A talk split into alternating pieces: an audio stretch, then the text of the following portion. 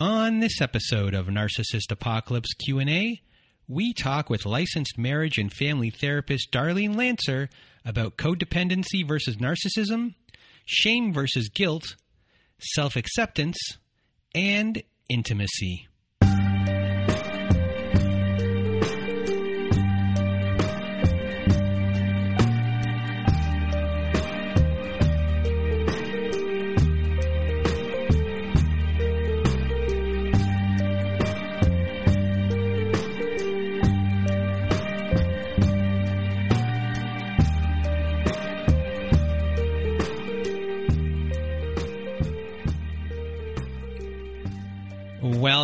Welcome to Narcissist Apocalypse Q&A everyone. Today on our show, we have licensed marriage and family therapist Darlene Lancer. But before we get to our episode, if you want to be a guest on our Survivor Story podcast, please do go to narcissistapocalypse.com. Top of the page, there's a button that says guest form. Click that button. You'll read everything about what goes into our show, what we're looking for, and we will then go from there. Also, on our website at narcissistapocalypse.com, we now have a community support button at the top of the page, which takes you to our very own safe social network. Our community members are on there posting in our forums. We have integrated Zoom support meetings every Wednesday and Saturday night. We have prompt books for digging deeper into our episodes and getting more clarity on your relationships and life. We have episodes that never made it to air. We have ad free episodes as well. So if you want to be a part of our community, go to narcissistapocalypse.com, top of the page, press that community support button, and we will see you there. Another way for you to get support is to go to domesticshelters.org. So if you or someone you know are experiencing abuse, you are not alone. DomesticShelters.org offers you an extensive library of articles and resources that can help you make sense of what you're experiencing, and it can connect you with local resources like shelters as well. So if you need to find ways to heal and move forward, please do go to domesticshelters.org to access this free resource. And on October 30th, everyone, I will be doing the Run for DV. It's Domestic Violence Awareness Month. Other people can do it wherever they are. We're raising money and awareness for domestic violence. You can donate your money to a shelter, to an agency, to someone that you know that needs help. Or you can just raise awareness. I'm going to be doing my run at 8 p.m. Eastern Time and that is on October 30th. I will be starting my run from the base of the CN Tower in Toronto. I'll be running home. It's exactly five kilometers, and that is 3.1 miles for you people in the United States who do not use the metric system. So, anyway, I will see you there on October 30th virtually. i am going to put myself on TikTok. You can see my updates on TikTok. And I think that is it for this week as far as announcements go. So, oh, one last thing a big thanks to Apple Podcasts who have helped us a lot.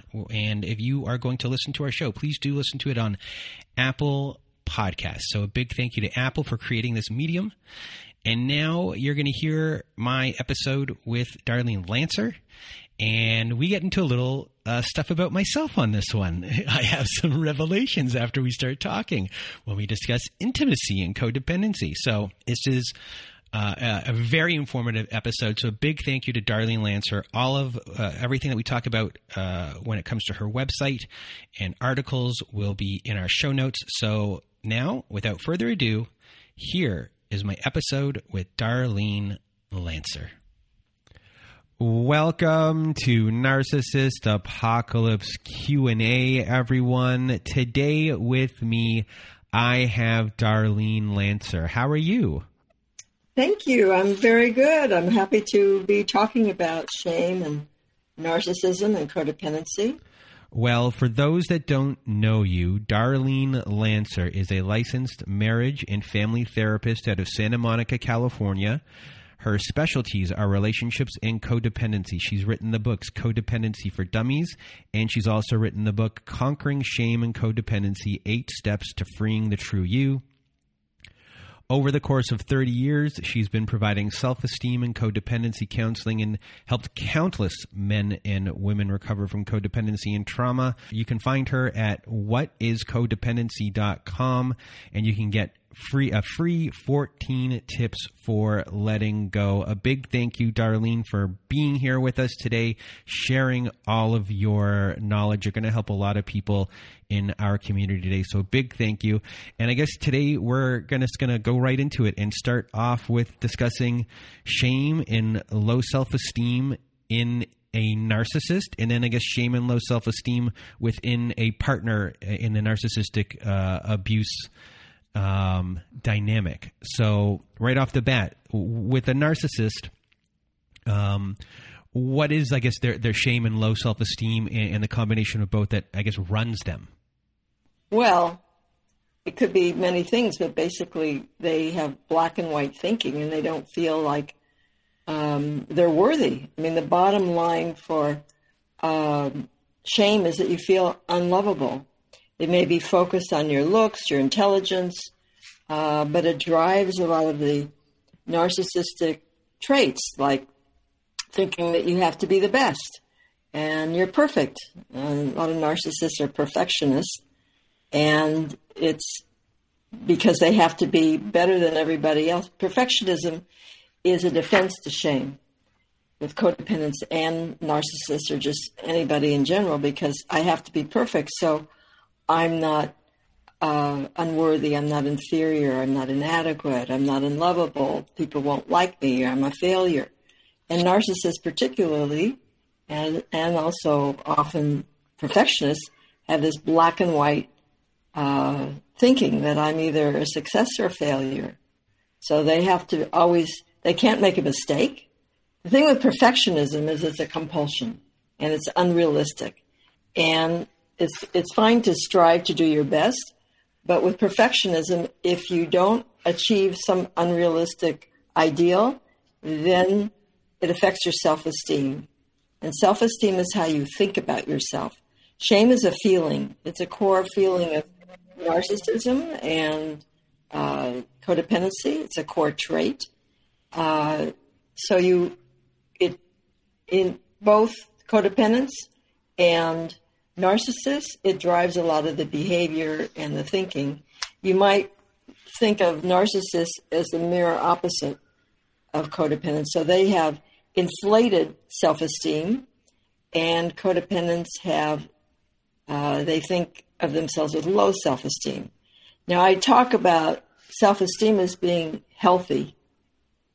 That means you have a balanced view of yourself, it's realistic not inflated and not deflated. So when you have a deflated, low self esteem, then you have more tendency to idealize someone else. And this is one of the reasons that codependents idealize a narcissist. And uh, then when you have inflated self esteem, you might look down on someone else. You think you're better than everyone else. You're arrogant. So you, it's like a bully puts down other people to raise himself up. And then the opposite is a, a codependent may look up to somebody to raise themselves up because if I'm attached to someone who's successful or celebrity or um, beautiful, like have a trophy wife or something, then I look better. Then I'm I'm uh, okay. I feel more adequate, good about myself. And another trait of narcissism is to be around uh, high status people. So it might be someone rich, it might be someone famous, it might be someone just successful or well known uh, or from a good school. So that's another trait. And then envy comes from shame. So comparing is a sign of shame, and codependents do that, and narcissists do that. Narcissists do it to a more extreme because then they envy someone else because they feel less than and they want what they have instead of feeling good that the other person has it and then oh i can achieve it too which would be healthier. Um, they want to be better than than the other person. And with a more malignant narcissist uh, and particularly perfectionistic narcissists, they might want to take down their competitor. They might want to do dirty tricks or something so that they look better or steal their work in a work situation, take credit, uh, plagiarize for someone else. So they would steal someone else's work to be better. So, and then the, the idea of entitlement is another symptom. So I'm special. I shouldn't have to wait in line. Uh, the law doesn't apply to me.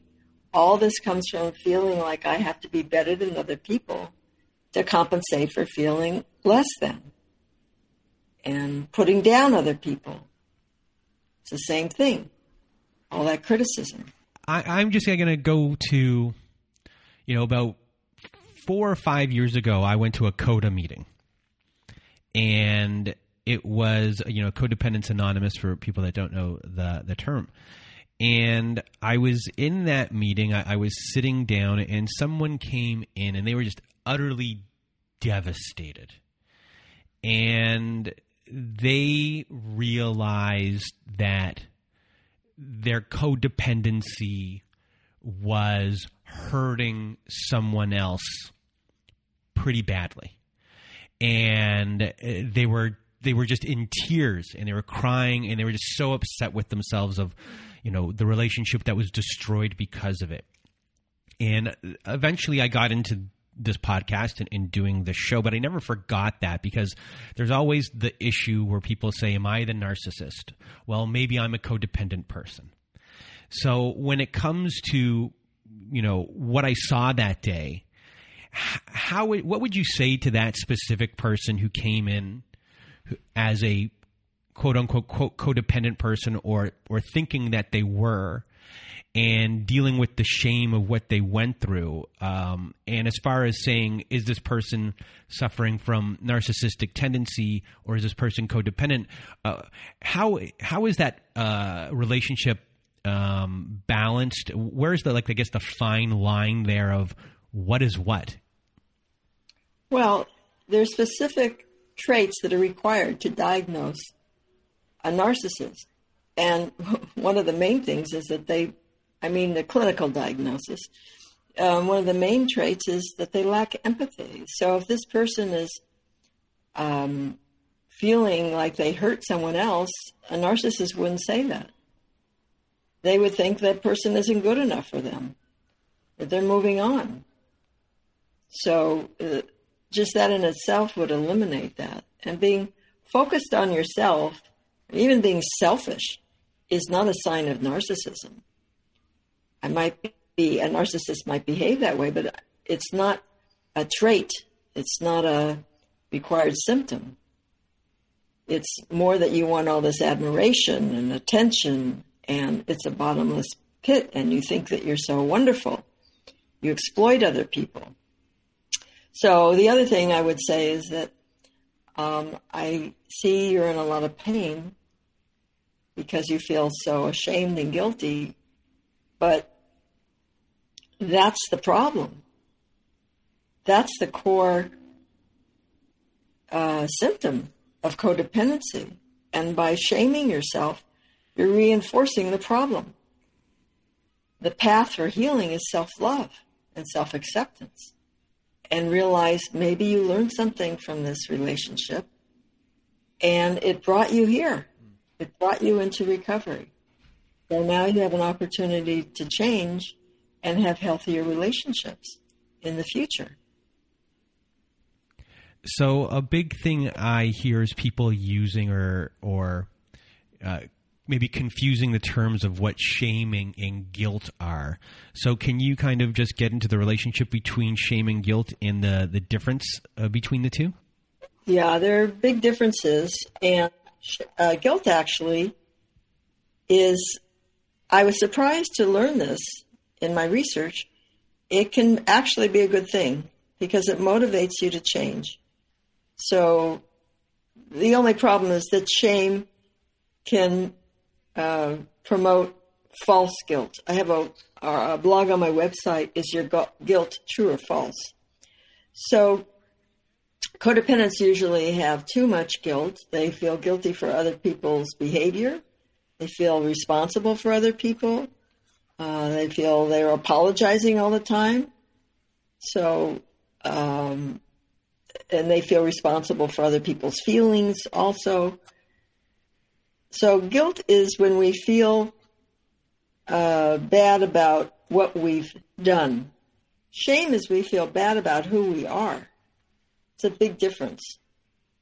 So, when it's something we've done, it motivates us to correct our behavior, to improve ourselves. We can make amends. That's the other thing I would say to this woman. It's like, well, you have an opportunity to make amends to this person. We're judging our behavior. It's a specific evaluation. And the focus is external on someone else. So it leads to empathy. And we're thinking about the effect on other people, which she was. But guilt, there's a idea that we can redeem ourselves, we can change. And this can lead to self empowerment and it reduces antisocial behavior.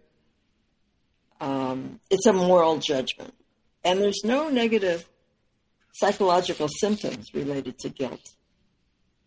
So we can have redemption. The difference with shame is, and it sounds like her guilt then went into shame, or her shame, you know, was actually the cause of her extreme guilt. So it's judging who we are, our core self. It's a global evaluation. It's not, I did something wrong. It's like, I am bad. I'm a bad person. Or I'm unlovable. So you fear abandonment. You feel that people won't love you or like you. And the focus is more on yourself. And it makes people want to withdraw and hide. So good for her that she reached out for help and went to a meeting uh, and it leads to more egocentricity. And instead of thinking about how the other person feels, like with guilt, we're thinking on what other people think of us. So it's more self centered. And we feel hopeless and irredeemable. And it does lead to antisocial behavior, addiction, um, anxiety, depression, PTSD, um, eating disorders, low self esteem, all kinds of negative things stemmed from, and codependency from shame. So we talk about self esteem. We hear stuff about self confidence. I always say, you know, self everything. But does everything really come down to, at its core, to self acceptance? And if you were able to accept yourself for who you are, would everything else, I guess, slowly come into line for someone who is a codependent and who is on the, uh, I guess, narcissistic personality disorder spectrum? If there was that aspect of everything, if you started off at that as its core, would things get better for them? Would their lives improve? And how do you go about I guess, the steps of helping someone uh, within your practice of accepting yourself? Well, I think that's a great summary in a nutshell. In fact, on my website, there's a little video, I think on the About page, that, or the services page, I don't remember, where I say people come to therapy to change themselves. But really, what they have to do is accept themselves. Now, there's one step that's not covered in your summary, and that is you have to know who you are.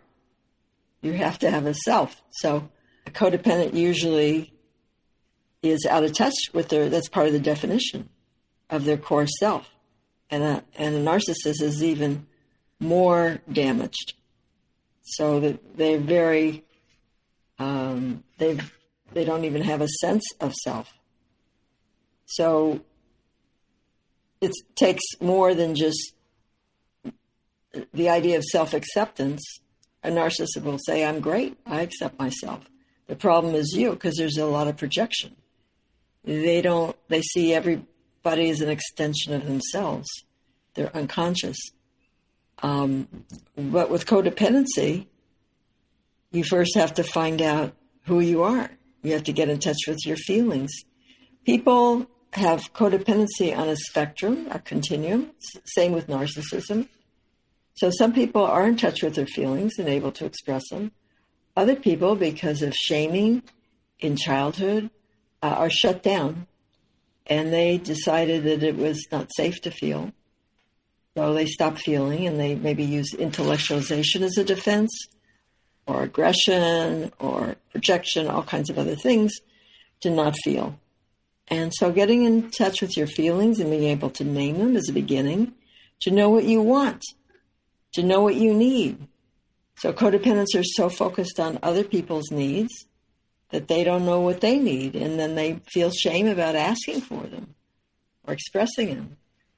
Uh, so knowing who you are, your wants, your needs, your preferences, your feelings, and that that's you. It's not just um, things that have you've been taught in your family. So individuation is a is a step of separating from your family of origin and owning your own experiences and your opinions and then accepting that that that's honoring it i talk about honoring your needs and feelings and wants and then having the courage to express it.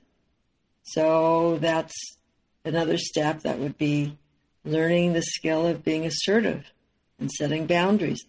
On my website, the banner is a slideshow of codependency recovery. And I say that self love is, is the key to recovery.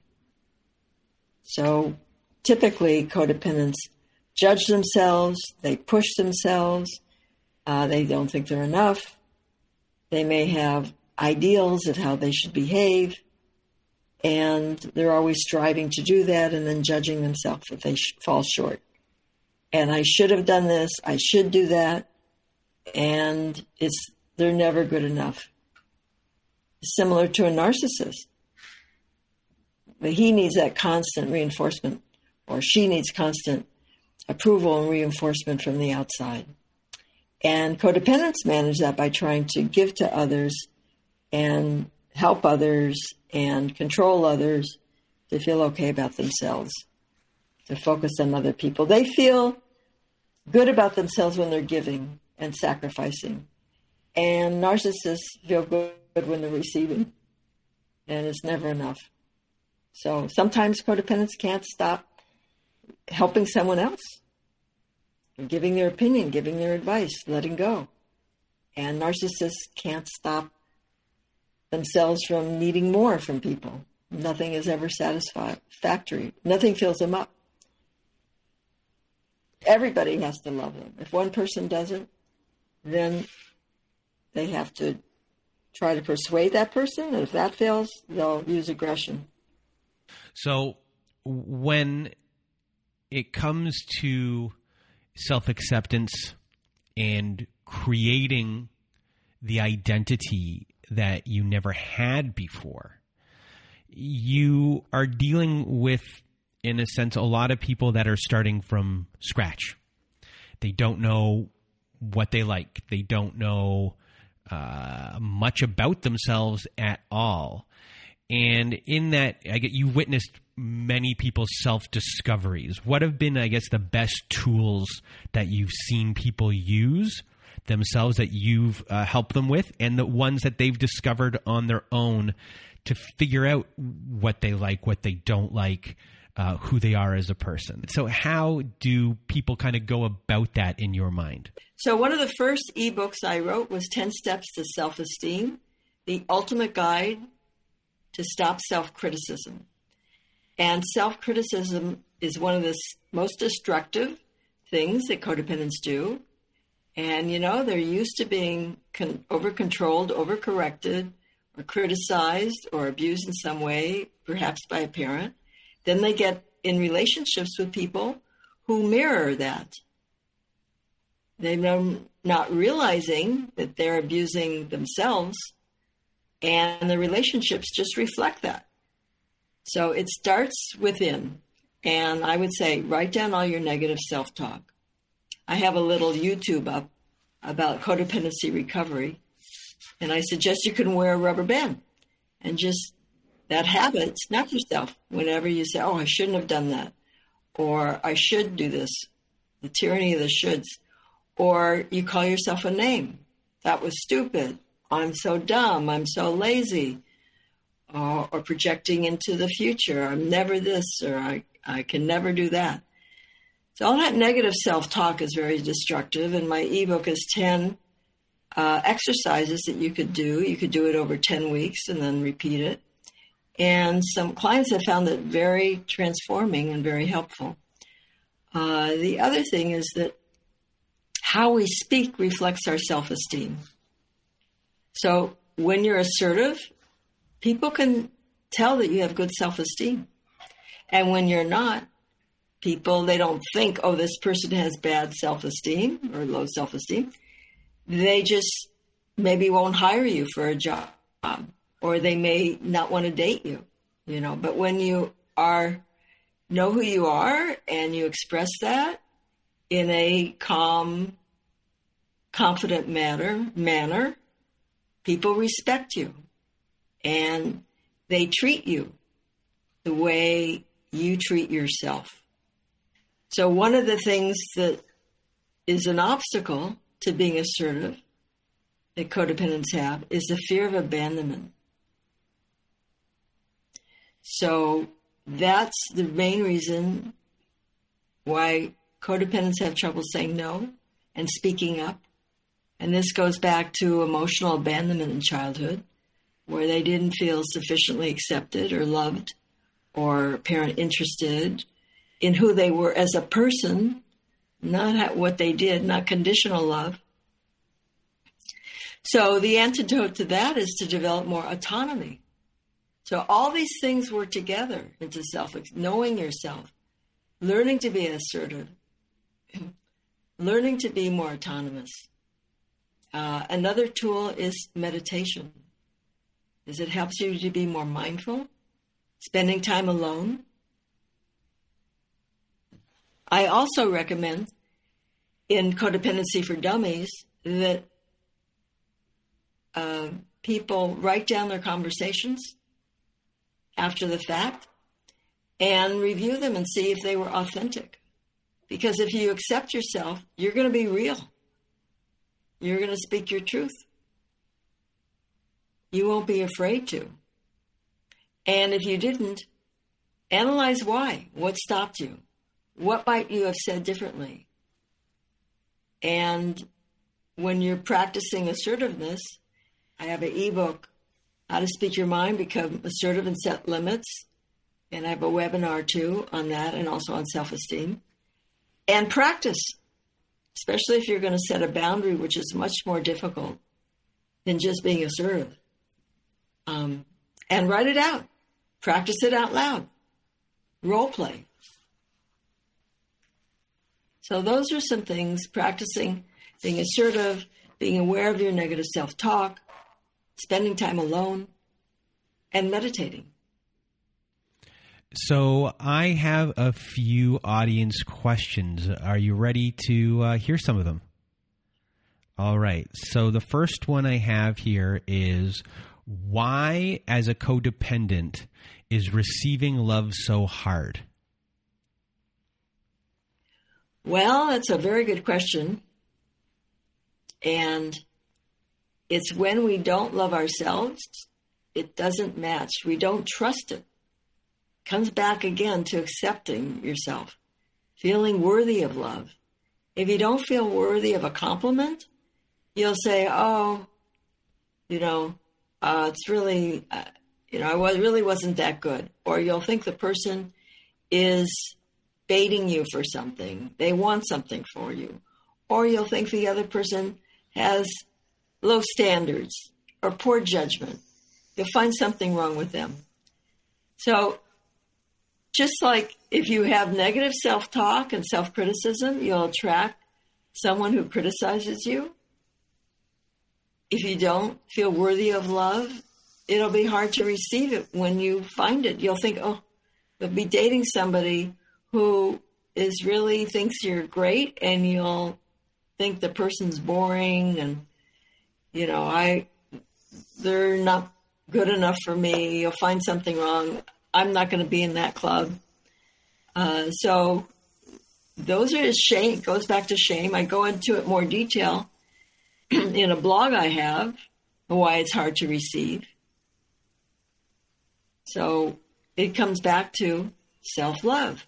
Codependents typically are in relationships where someone is emotionally unavailable or they're pursuers. They have anxious attachment style.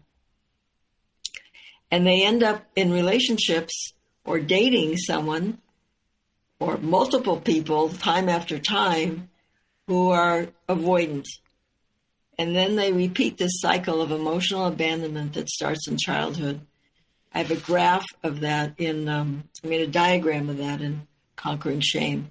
So they keep reinforcing this cycle of abandonment, which I also have a blog about the cycle of abandonment, because that's what they learned in, in their childhood.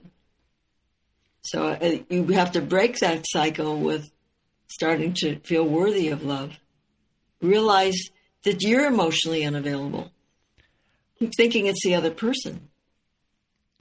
I was actually I was actually going to step in there for one second and about I'm going to say 2 or 3 months ago, maybe 4 months ago, someone said something along the line. they were asking me about uh, dating and things, and I go, I have a history of dating emotionally unavailable people, and the person instantaneously responded to me, "You're the one that's emotionally unavailable." And that threw my brain into a hole. I'm like, that's interesting. I've never looked at it from that perspective.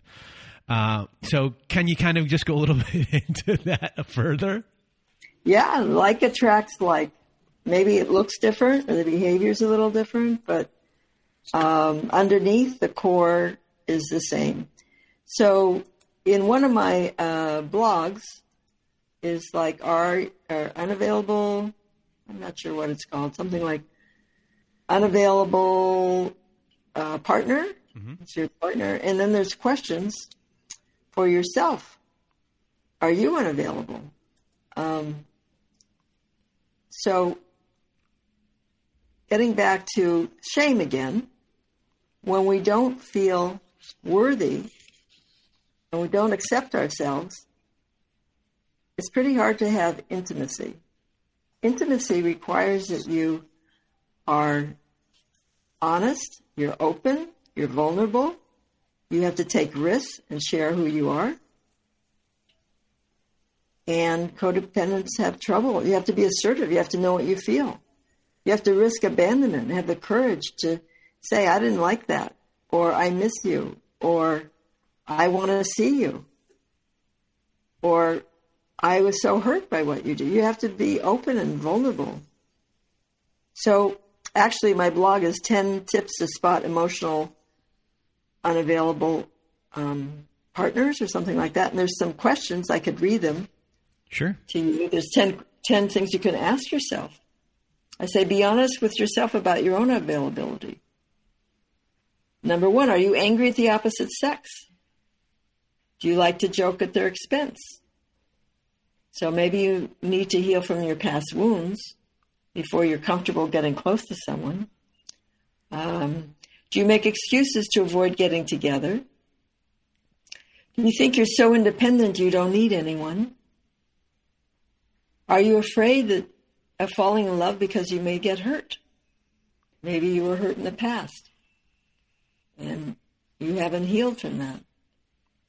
Are you always waiting for the other shoe to drop? So, again, you may have trouble accepting the good. Maybe you got messages growing up that people are just out to exploit you, or men or women are only looking for whatever, sex or something like that. Or women just want to use men for money. Or men just uh, want to exploit women for sex. So you have some beliefs, unconscious beliefs. Are you distrustful? Maybe you've been betrayed or lied to in the past, and now you're suspicious of everyone. And you might be distrustful when there's no reason for it and push someone away, interrogating them and things like that? Um, do you avoid intimacy by filling quiet times with distractions? And that can apply, by the way, when you're alone or when you're with someone. So people can avoid intimacy by not speaking or speaking too much, talking too much. You might fill it up with talking rather than connecting. Are you uncomfortable talking about yourself and your feelings? Do you have secrets you're ashamed of that may make you feel undesirable or unlovable? Do you like to keep your options open in case someone better comes along? Do you fear a relationship may place too many expectations or burdens on you, or that you'll have to give up your independence or lose your autonomy? So, those are some questions to, you can really do some deep thinking about. Um, the Dummies book has about 200 feelings for people to identify, practice getting in touch with your feelings. I also have a blog on uh, identifying your needs and another one on your your intimacy index, your intimacy index, and how to have more intimacy, and what it takes for real intimacy. Codependents often have what I call pseudo intimacy. They try to help someone with their problem. They listen to someone else and they become a caretaker, and it feels so close. Or people share about their past hurts and problems. That's one level of intimacy, but it's not real intimacy because intimacy has to be mutual and you're sharing what you're feeling in the moment, not what somebody did in the past, or not just listening to one person's problem and you being their caretaker. That's just one way. So, caretaking is a defense to being vulnerable and feeling shame. Okay. I'll be, I call it in the dummies book, up dog. You be the underdog, and I'm going to take care of you, and I'm going to help you. Might be an alcoholic or somebody depressed or some other problems, and or personality disorder. And then the codependent person doesn't have to be vulnerable. And not only that, the other person is so dependent and needy, they're assured they won't be abandoned, which is a, one of the biggest fears for codependents, is being abandoned. But that's a safe but unsatisfactory relationship. So I've learned a bunch of things uh, so far right now. One, I think I'm still codependent, uh, very much so. Two, I'm emotionally unavailable after listening to your list. Three, I have now intimacy issues after listening to you as well. What is the best book I should buy on intimacy? And for people that can't see, you have a big smile on your face after I revealed all of that. I don't know about the best book to intimacy. I've read a number and I can't bring to mind at, at the moment. But I would just practice being authentic. That's the key. Okay. You know, do those, write out your conversations and look at like what you're afraid of, what stops you from being truthful and honest, and uh, practice being honest with people. Practice with your friends. Um, then be harder in a love relationship. Practice with someone you feel safe with. Okay, so um, I'm going to change the subject now after being vulnerable on the show. So we, we, have got a couple more questions before we wrap everything up. So the next one on our list is we're going to be doing like a hard turn here. And the next question we had from someone is what is healthy narcissism? Oh, okay. Well, it's feeling good about yourself. Um, and you don't have any problem asking for your needs, what you want. You don't think of them as selfish, and you're pursuing your passions. You could think that you're great. That's okay. That's healthy pride. A lot of people, I have found uh, in my practice think that pride is shameful because they were told, oh, you're too full of yourself as a child, or you want too much attention, or um, it's sinful. pride is sinful. Pride is healthy. Uh, you see examples of it with people, uh, for instance, um, uh, leaders and public fig- figures uh, who have run corporations or are public figures that feel really good about themselves, but they're also honest and vulnerable and care about other people. So it's not necessarily that one excludes the other. You can be empathic and caring about others and also care about yourself. All right, so we have one last question, and it is how do I know if I have imposter syndrome? Well, if other people uh, see your possibilities and your strengths, and you're afraid that you'll disappoint them, that they're you can't measure up to their expectations, that would be a sign. Often it's associated in a work situation, but it also could happen in relationships, uh, especially, you know, some narcissists might do this too. They brag and try to seduce you, and then they might pull away because as the relationship gets more intimate, you're going to know them better and you're going to see their craziness and see other sides of themselves that they don't want anyone else to see. But you don't have to be a narcissist to be afraid to get too close because intimacy breeds, uh, you know, the, the, it's a mirror. When you get close to someone, you really get to see how you behave. They see you when you're, how you behave when you're alone. And if you're embarrassed about that, then you're going to be afraid to be too intimate and committed to someone when they see your bad habits and you know all the things that people are ashamed of their bodily sounds and smells and not to mention their you know uh, addictions and habits and things like that. So you have to accept that about yourself and just say well that's who i am. If you can't accept me then i guess we're not meant to be together. So before we end our talk today, where can everyone find you once again? And I guess what's the best starting point of, I guess, uh, your your books, your your blogs? Uh, where's the best place to start uh, with you on your website, and even for people in California who want to uh, do one-on-one sessions with you? Well, I do one-on-one sessions with people all over the world right now. So um, I'm not seeing people in person. But the best place to find everything is at whatiscodependency.com.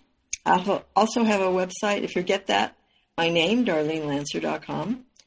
And there's all my products and books and links to my Facebook page, Instagram, Darlene Lancer, LMFT, and Twitter account. Um, I'm on Pinterest. I have a YouTube channel. And a lot of my uh, interviews and podcasts are in Clipit. There's a link on my website, clyp.it. Uh, and there's some on SoundCloud also. But if you just Google me, you'll find find me. I'm all over. Well, I'm on Medium. If you're a member of Medium, I'm on Medium. So I really just want to thank you so much for being here with us today. You shared a lot of valuable information. I know I'm a different person after listening to you today. You changed my life today, so uh, thank you. I have a little bit of work to do now on myself. And um, you know, from the bottom of my heart, thank you. You're going to help so many people. So I want to add one thing. Yeah, I forgot. Go for it. If people email me at info at darlenelancer.com and make a request, I'll send them uh, a PDF on uh, narcissistic traits, a checklist of narcissistic traits if they're interested. Uh, or I have another one on how to deal with uh, manipulation. So that might be helpful.